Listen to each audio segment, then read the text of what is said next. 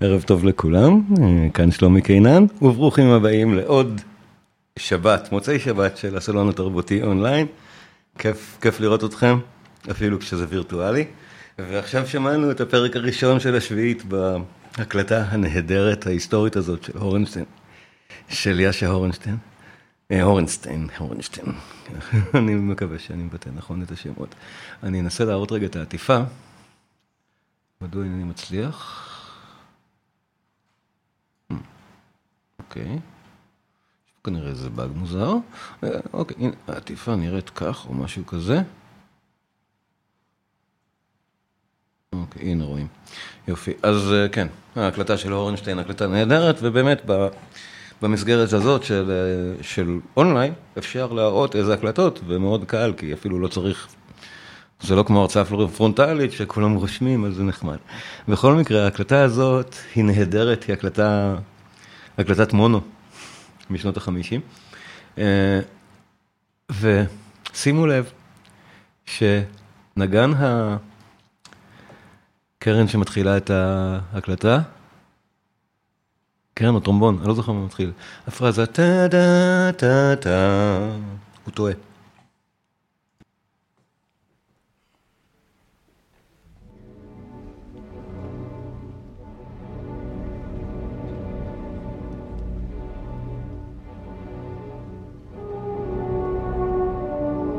הוא נגן טה דה וזה צריך להיות טה דה עד כדי כך היצירה הזאת מתעתעת, השביעית של מאלר. ואני די חופר לעצמי בור שאני מחליט, מחליט להיכנס דווקא אליה, אבל אני עושה את זה בהמון אהבה. הנחת העבודה שלי להיום היא קודם כל ש... קודם כל ש... לפחות מבינים שצריך היה לה... להכיר גם את התכנים בשתי ההרצאות הקודמות. הראשונה הייתה על שירי מחזור, שולי, מחזור שירי שוליאן עודד והסימפוניה הראשונה. השנייה הייתה בעיקר על מחזור שירי קרן הפלאים של הנער, ועוד כמה דוגמאות מסימפוניות ועוד שני שירים וכאלה. הנקודה שאני לא התכוונתי שזה יהיה במתכונת של כאילו קורס, אבל כך זה נהיה. ואני לא רוצה היום לחזור על ציטוטים מתוך דברים, תכנים שהיו בפעם הקודמת, ולכן תצטרכו פשוט להאמין לי שזה היה שם, או באמת לחזור ולצפות בדברים האלו. אה, אבל כן, למשל, הסימפוניה השביעית, בפעם הקודמת שדיברנו על קרן הפלאים של הנער, אני באחד מהשירים שם, ציטט, הראיתי דוגמה מהשביעית. אז היום אני אשמיע את השביעית, אני לא אראה את אותה דוגמה מקרן הפלאים. זה לדעתי מיותר, כי כבר ראינו את זה. אז דברים ברוח הזאת, קחו בחשבון שכן. השביעית של מאלר, אני נכנס אליה דווקא כי אני מאוד אוהב אותה. ולדעתי היא אחת הקשות שבהן. מכל, ה... מכל המשאלים שערכתי לקראת המפגש של היום, ו... ושאלתי בכמה, בכמה פורומים באינטרנט, אז אה, מה, מה, דע... מה דעתם של, של המאזינים על השביעית או על מאלר בכלל? אז מסתבר ש... וזה לא חדש, שהסימפוניות האמצעיות של מאלר, החמש, שש ושבע, הן הקשות יחסית ל... להנגשה או לעיכול. פחות אהובות, קשה מאוד להגיד את זה כי מאלר הוא כל כך אהוב, אבל uh, השאלה היא מדוע.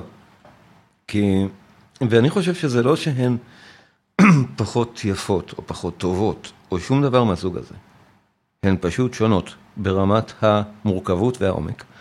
Uh, הסימפוניות האלה, חמש ושש ושבע, מאוד קרות במובן הזה שאין להם מסר הוליסטי, מטה-מוזיקלי או קוסמי, כמו שיש נניח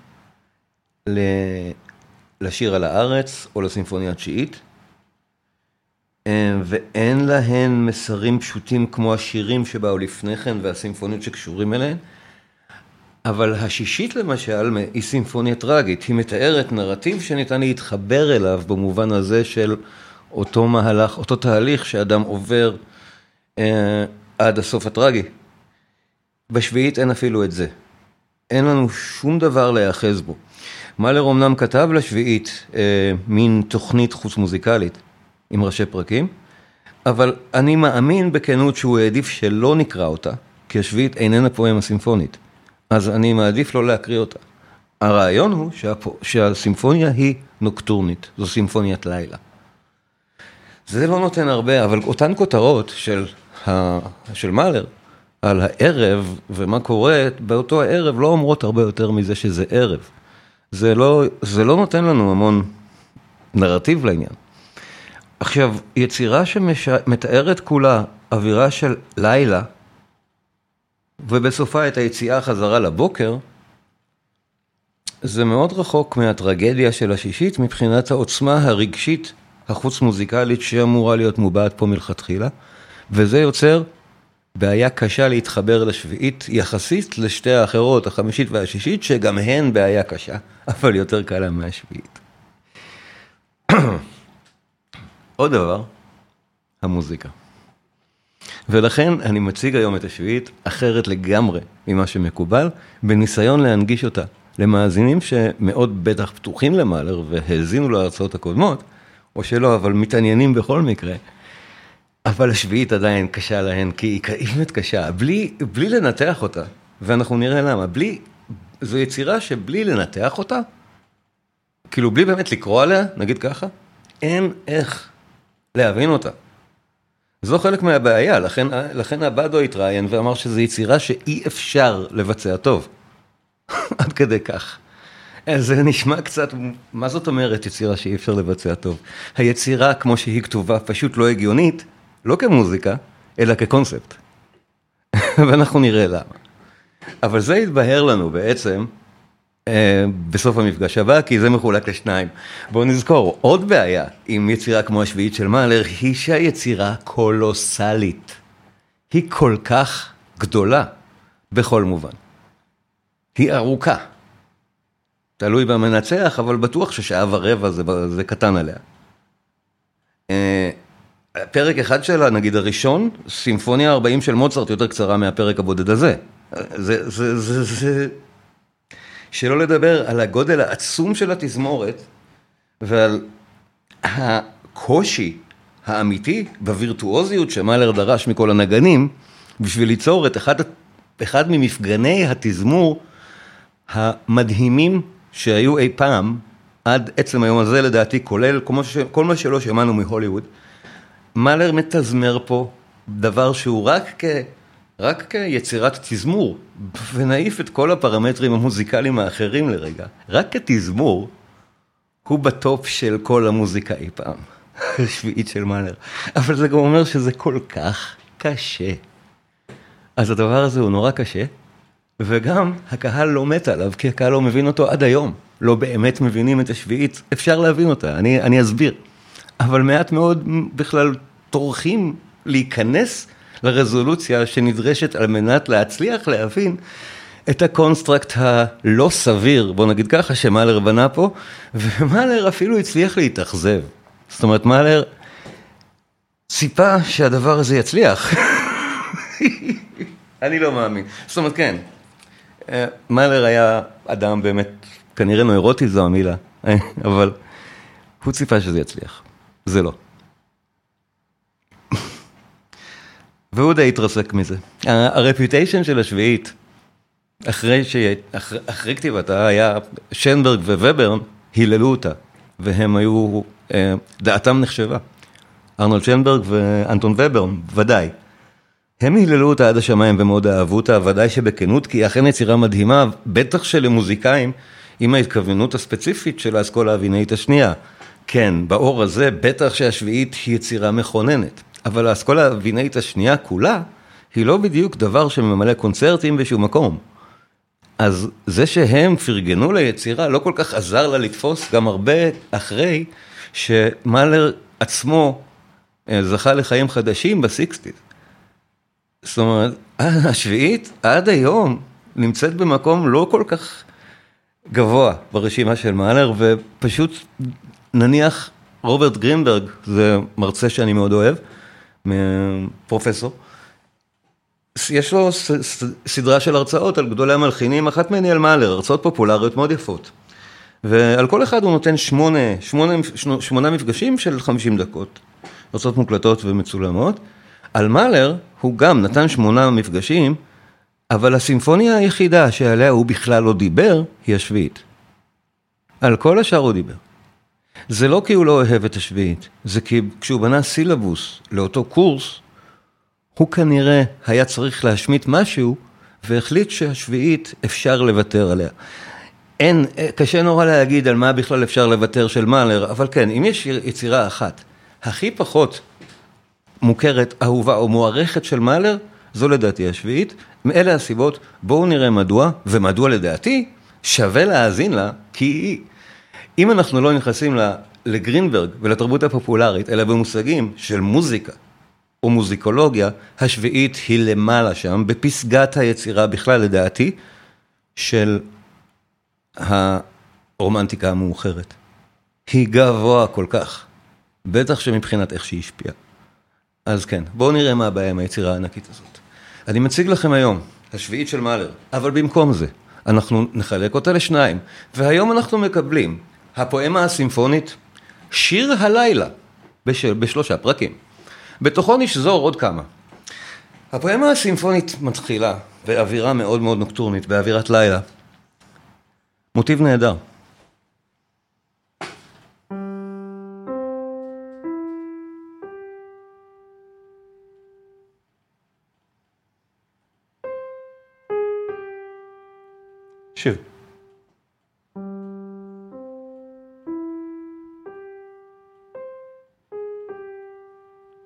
ואחרי שהקרן קוראת את הקריאה שלה, אנחנו שומעים כל מיני התרחשויות אחרות, מכל מיני מקומות, שזה מתחיל בדיוק כמו הסימפוניה הראשונה של מאלר.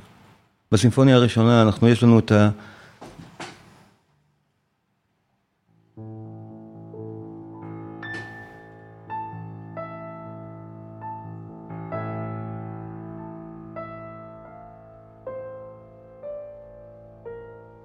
ועל זה יש לנו כל מיני קוקיות מצייצות וכל מיני דברים אחרים. אותו דבר כאן, יש לנו מין אווירה ועליה יש עוד כל מיני עניינים, כמו הסימפוניה הראשונה. וכך מתחיל הפרק הראשון של הפואמה הסימפונית, הלילה המסתורי של גוסטב מאלר. בואו נשמע אותו, ותוך כדי ההאזנה אני אציין הרבה מאוד מובאות ליצירות קודמות של מאלר. ואחרי ההאזנה, שנסיים לשמוע את הפרק המאוד ארוך הזה, המתוזמר לאלה, גם על זה אני אדבר תוך כדי שמיעה, נשמע משהו שאומר, איך מאלר בכלל בונה פה את שפתו? אם אתם מזהים מובאות ממקומות אחרים אצל מאלר, תגידו, אני אחרי זה אשמיע מובאה, יפהפייה, באותה התחלה של הפרק, על אותה אווירה, יש כל מיני דברים קטנים, נסו לזהות אותם. בואו נשמע.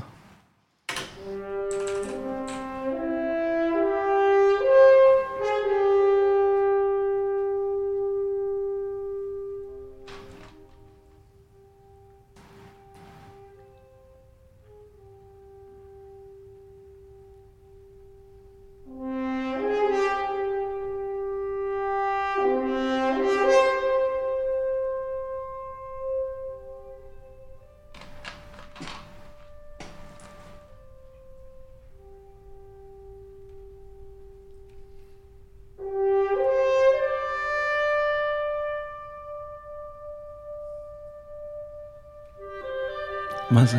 מה זה? כן, לא, לא, לא, מה זה? מאיפה הם באו? מאיפה הם מוכרים לכם? ומה הם אומרים? מה הם, מה הם, למה הם כאן?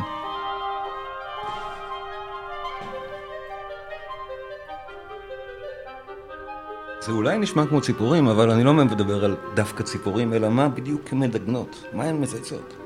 זה יפהפה. המעגלים בתוך מעגלים, גלגלים בתוך מגל... גלגלים זה מעלה. נהדר. ועכשיו...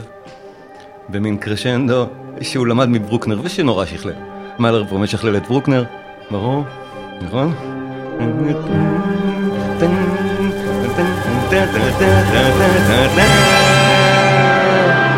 ומז'ור מינור מהסימפוניה השישית. התמה של הסימפוניה השישית היא המז'ור מינור ששמענו כאן. אני עוצר לשנייה, אני אעשה את זה עוד כמה פעמים. המעבר למז'ור המינור אחרי הבנייה הברוקרינריאנית. נשמע אותו? וזה?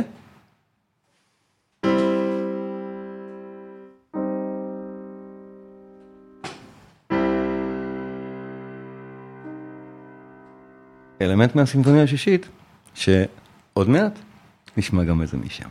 טן קון טן קון טן קון טן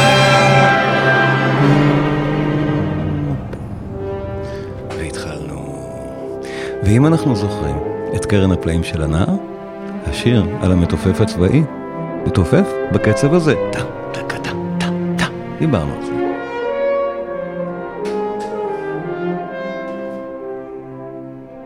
והמוטיב הזה כל כך יפה. האווירה, הפרק הזה, מחוץ להקשרו, בלי לשמוע את הפרק הראשון. הוא פואמה סימפונית נפלאה, שלא צריכה שום התנצלות. מוזיקה נהדרת.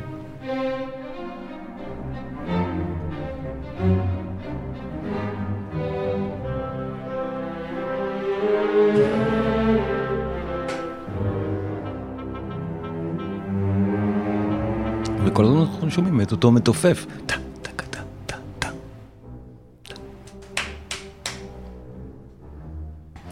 אותו מתופף מקרן הפלאים. ואת אותה בנייה קונטרפונקטית שמאלר כל כך אוהב. כשהצ'לי או הבאסים מנגנים פיגורציות כאלה, אנחנו. הולכים למשהו קונטרפונקטי, פא או פוגה או קנון. נורא יפה. מאלר כמעט תמיד מלחין קונטרפונקט בשני קולות, או יותר.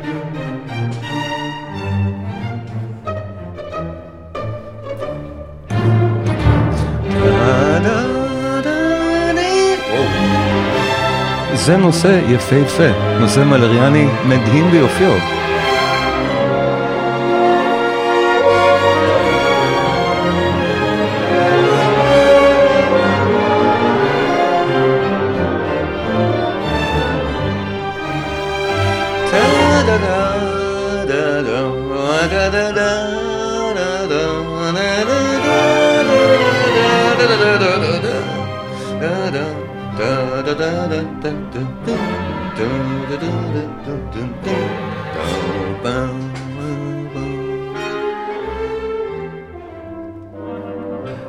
הקטע נקרא נחט מוזיק 1. נחט מוזיק, מוזיקת לילה, מספר אחת. אני החלטתי להשמיע אותו היום ראשון, כחלק מפואמה סימפונית ששמה באמת מוזיקת הלילה המסתורי. ואחרי הוואלס שהתחיל עכשיו, גם מוזיקת לילה. אני אסביר מדוע.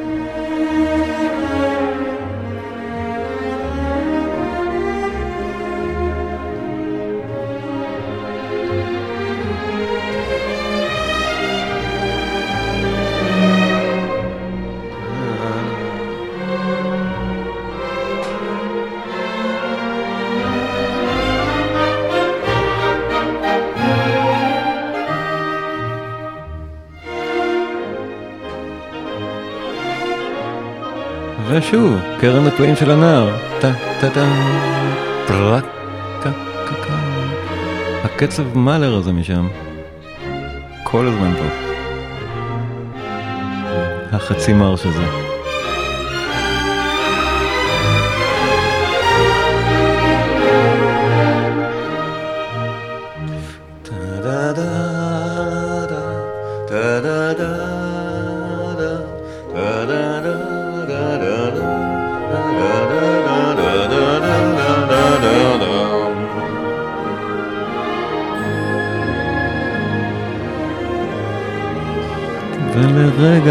בסימפוניה השלישית באלוזיה נורא יפה לסדרת המרשים באמצע הפרק הראשון.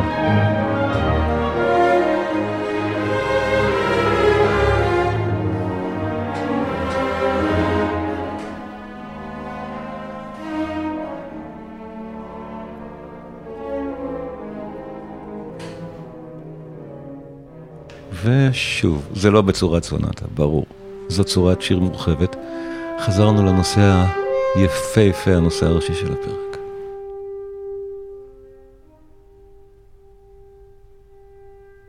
הקריאות האלה של קרנות אחת לשנייה, זה מאלר כל כך מאלר, תמיד עם הוראות הבימוי, אחת מצד אחד, אחת מאחורי הבמה. זה יפה כל כך.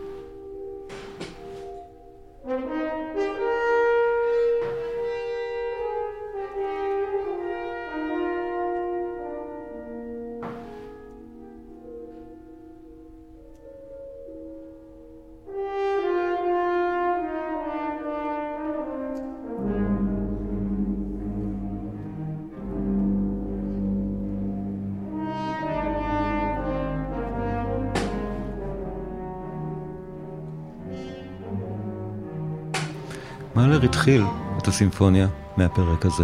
הוא התחיל בכתיבתה כאן.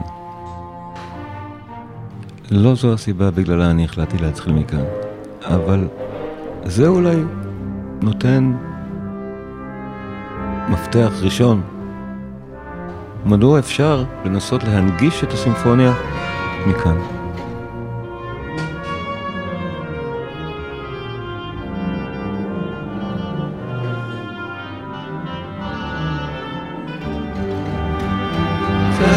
da da da da da da da da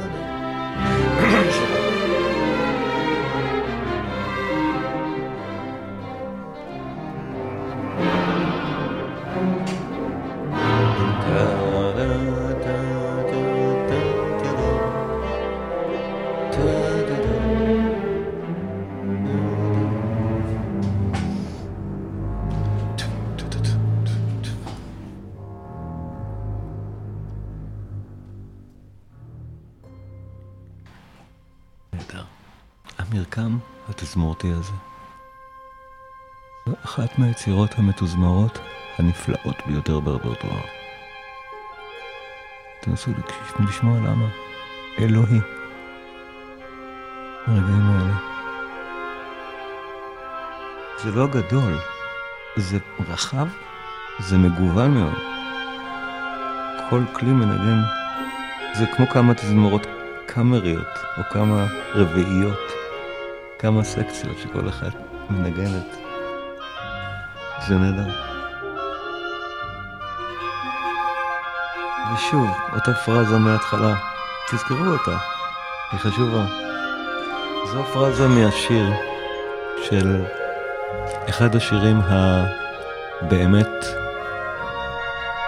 קשים ביותר בקרן הפלאים, שמספר על האישה ועל אהובה המת, היא מדברת איתו. והוא מת, והוא מדבר איתו.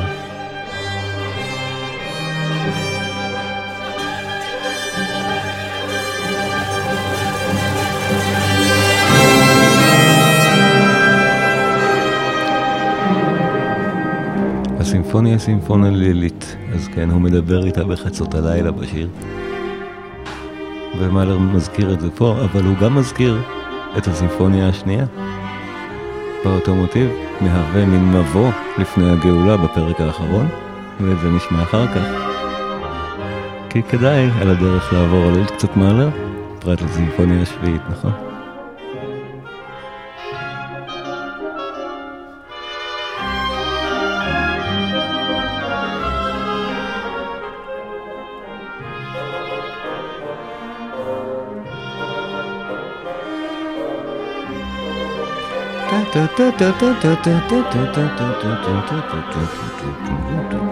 הדבר הזה, בואו נשמע אותו שוב.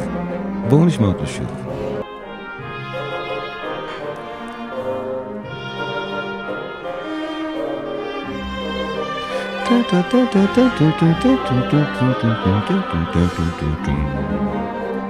בואו נזכור את זה.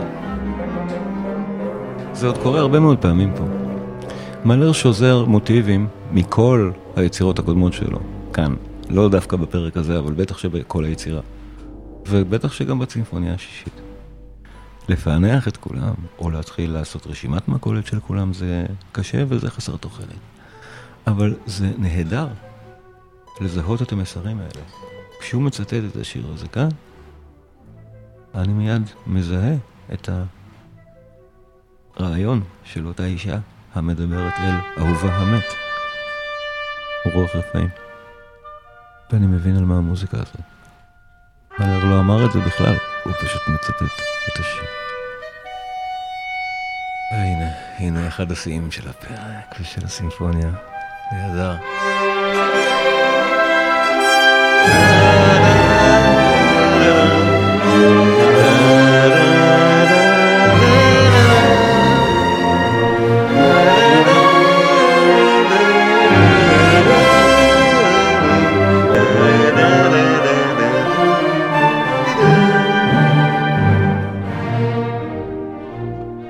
יגיע בסוף עוד אחד כזה, ברור, לאזן את הפרק.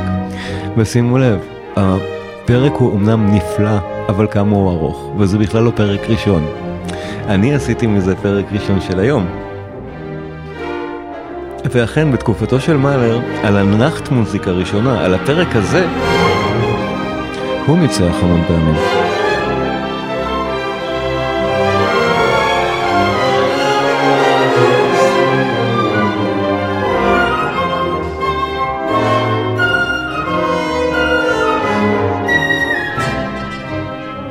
שוב.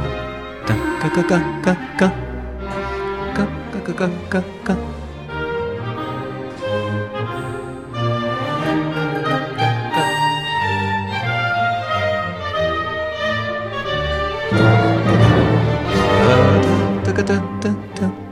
מאלר ניצח על הפרק הזה ונפרד הרבה מאוד פעמים בימי חייו.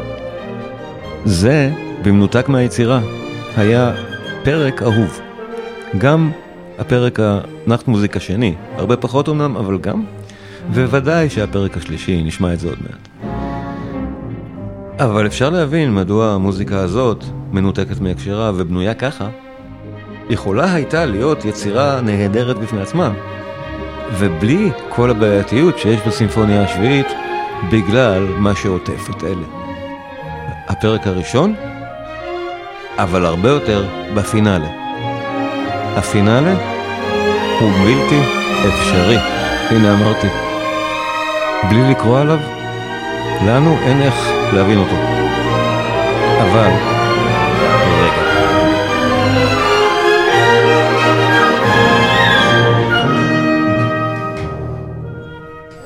אבל אם כן מסבירים עליו, אפשר להבין אותו. אני היום מאוד אוהב את הסימפוניה הזאת, היא אחת מהאהובות עליי של מעלה.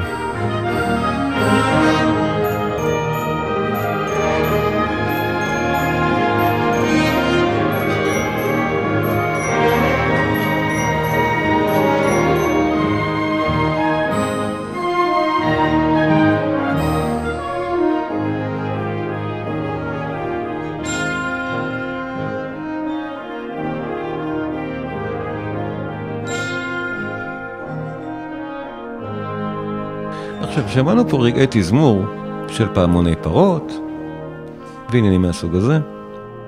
על כך גם מאלר מתזמר גאוני או לא, שאלה טובה, פעמוני הפרות וכולי. בסימפוניה השישית, כשהוא עשה את זה, אה, אני אראה את, ה... את הקריקטורה ש... שעשו בגלל, בגלל הסימפוניה השישית. שנייה, אני אמצא אותה.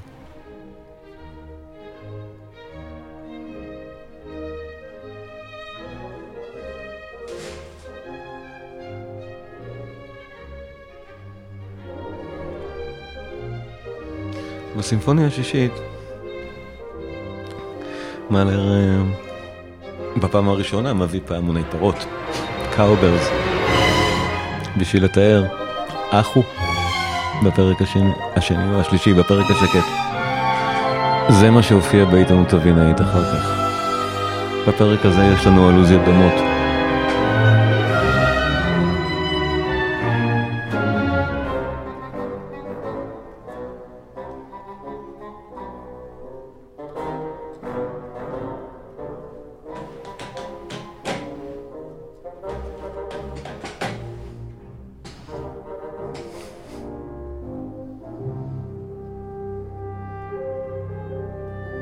וחזרנו לנושא הראשון, והשני המובע הזה, אותו נושא מקרן הפלאים, זה, שתכף נשמע בסימפוניה השנייה מה הוא אומר. אני מת להשמיע את זה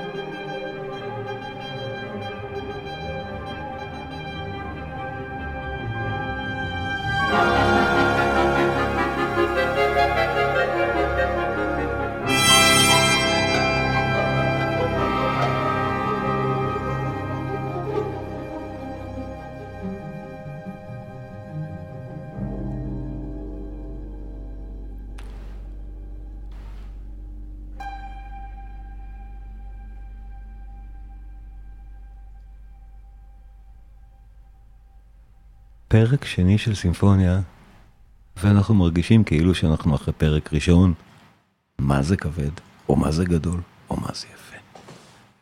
וזה הפרק השני של הראשון, פי שתיים באורכו, וודאי שהרבה הרבה יותר כבד מזה. הוא מדהים, אבל להתחיל קשה מאוד משם. והיצירה, אמנם מלר התחיל בקומפוזיציה מכאן, משתי מוזיקות הלילה, שתי הנחת מוזיק. זה הראשונה. השנייה, בסופו של דבר מצא את דרכה להיות הפרק הרביעי. אז קרצו הוא הפרק השלישי, שגם אותו מאלר כתב, ורק אחר כך הוא כתב את שני הפרקים החיצוניים, את הראשון ואת החמישי. את הראשון ואת החמישי אנחנו נשמע במפגש הבא. ודברים שקשורים אליהם. כך אני מחלק את זה. צריך, אני לא רוצה לעשות ספוילרים, אבל יש עוד כמה דברים שקשורים לסימפוניה הזאת, שצריך לשמוע אותם על מנת להבין אותה. זה אחד הרמזים, מדוע היא כל כך לא נהירה. הפרק האחרון שלה, הפינאלה, באמת לא יכול להיות ברור לנו, הוא פשוט לא יכול להיות ברור, כי אנחנו לא בני התרבות שלה הפרק מיועד.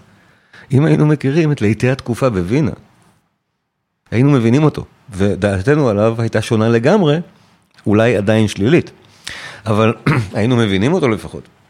וודאי ששנברג ווברן מאוד אהבו את הסימפוניה דווקא בגלל הרדיקליות הקיצונית בפרק האחרון הזה. אבל אה, לענייננו, הפרק הזה הוא פשוט מאלר בשיא יופיו הכובש, שגם בחייו זה דווקא עבד. זה לא שמאזיני התקופה היו חרשים לגמרי למעלה. אז, נחת מוזיק ראשון. מוזיקת לילה ראשונה, שכל האווירות שתוארו כאן בעצם בלי מילים, קרן הפלאים של הנער. אותה סצנה מאוד רומנטית וקורעת לב על האהובים, שאחד מהם הוא רוח רפאי מתה שנפגשים בחצות. מצוטט כאן. מצוטטים כאן עוד כמה דברים שאני אמרתי, למשל אותו מתופף, משיר אחר בקרן הפלאים של הנער. סצנה אחרי סצנה של דברים שקורים בלילה ה... בלילה המחושף הזה. הפרק הבא עדיין עוסק בלילה המחושף, אבל הבטחתי שאני אעסוק לרגע בפרזה הקטנה הזאת מקרן הפלאים של אה, האישה ובעלה המת, רוח הרפאים. זה קורה כאן, בסימפוניה השביעית, זה אחד מהמוטיבים העיקריים של הפרק, של הפרק השני. נשמע את זה מההתחלה ואני אראה מתי פעם ראשונה שהוא קורה כאן,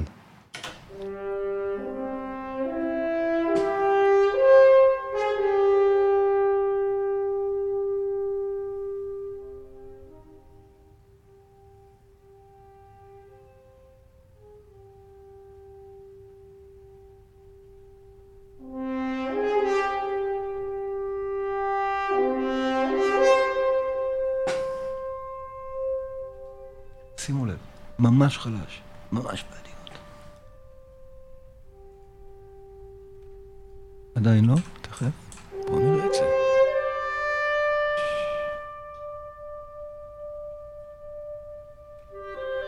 זה.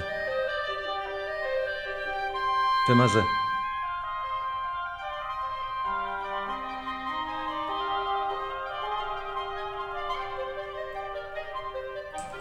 הקרקורים המוזרים האלה.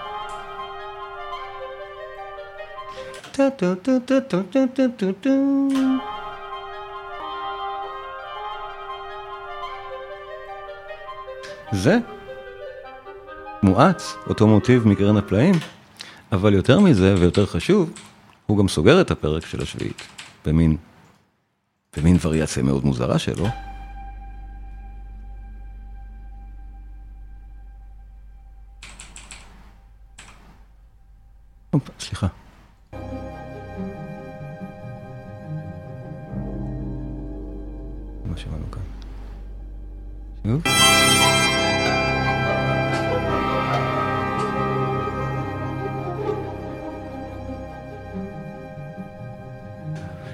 והכי חשוב, זה שבסימפוניה השנייה, וזה המקום הכי מפורסם בעצם, שאנחנו מכירים את הפרק, את המוטיב הזה ממנו, הוא ההקדמה למוטיב הגאולה.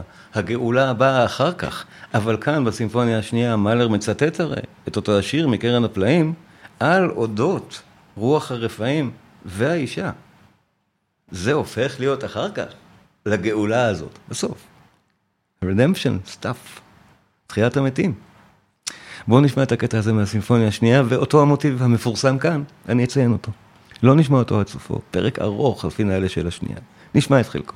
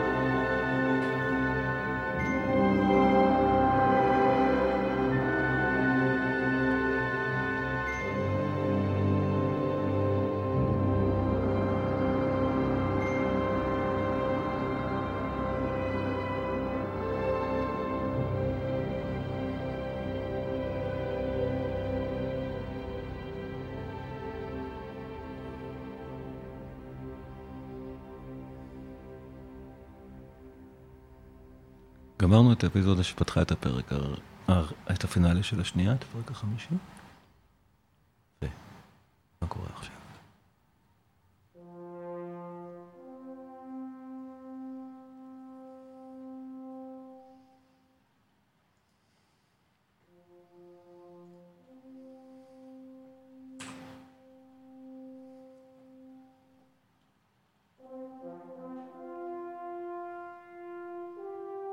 זה כבר נשמע כמו פתיחת השביעית, אפילו בקרנות. אבל למעלה...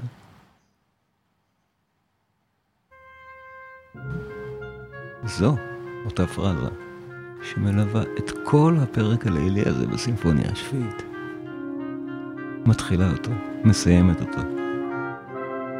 פרזת הלפני גאולה ורוח הרפאים והאישה. אני לא יודע בדיוק מה זה אומר,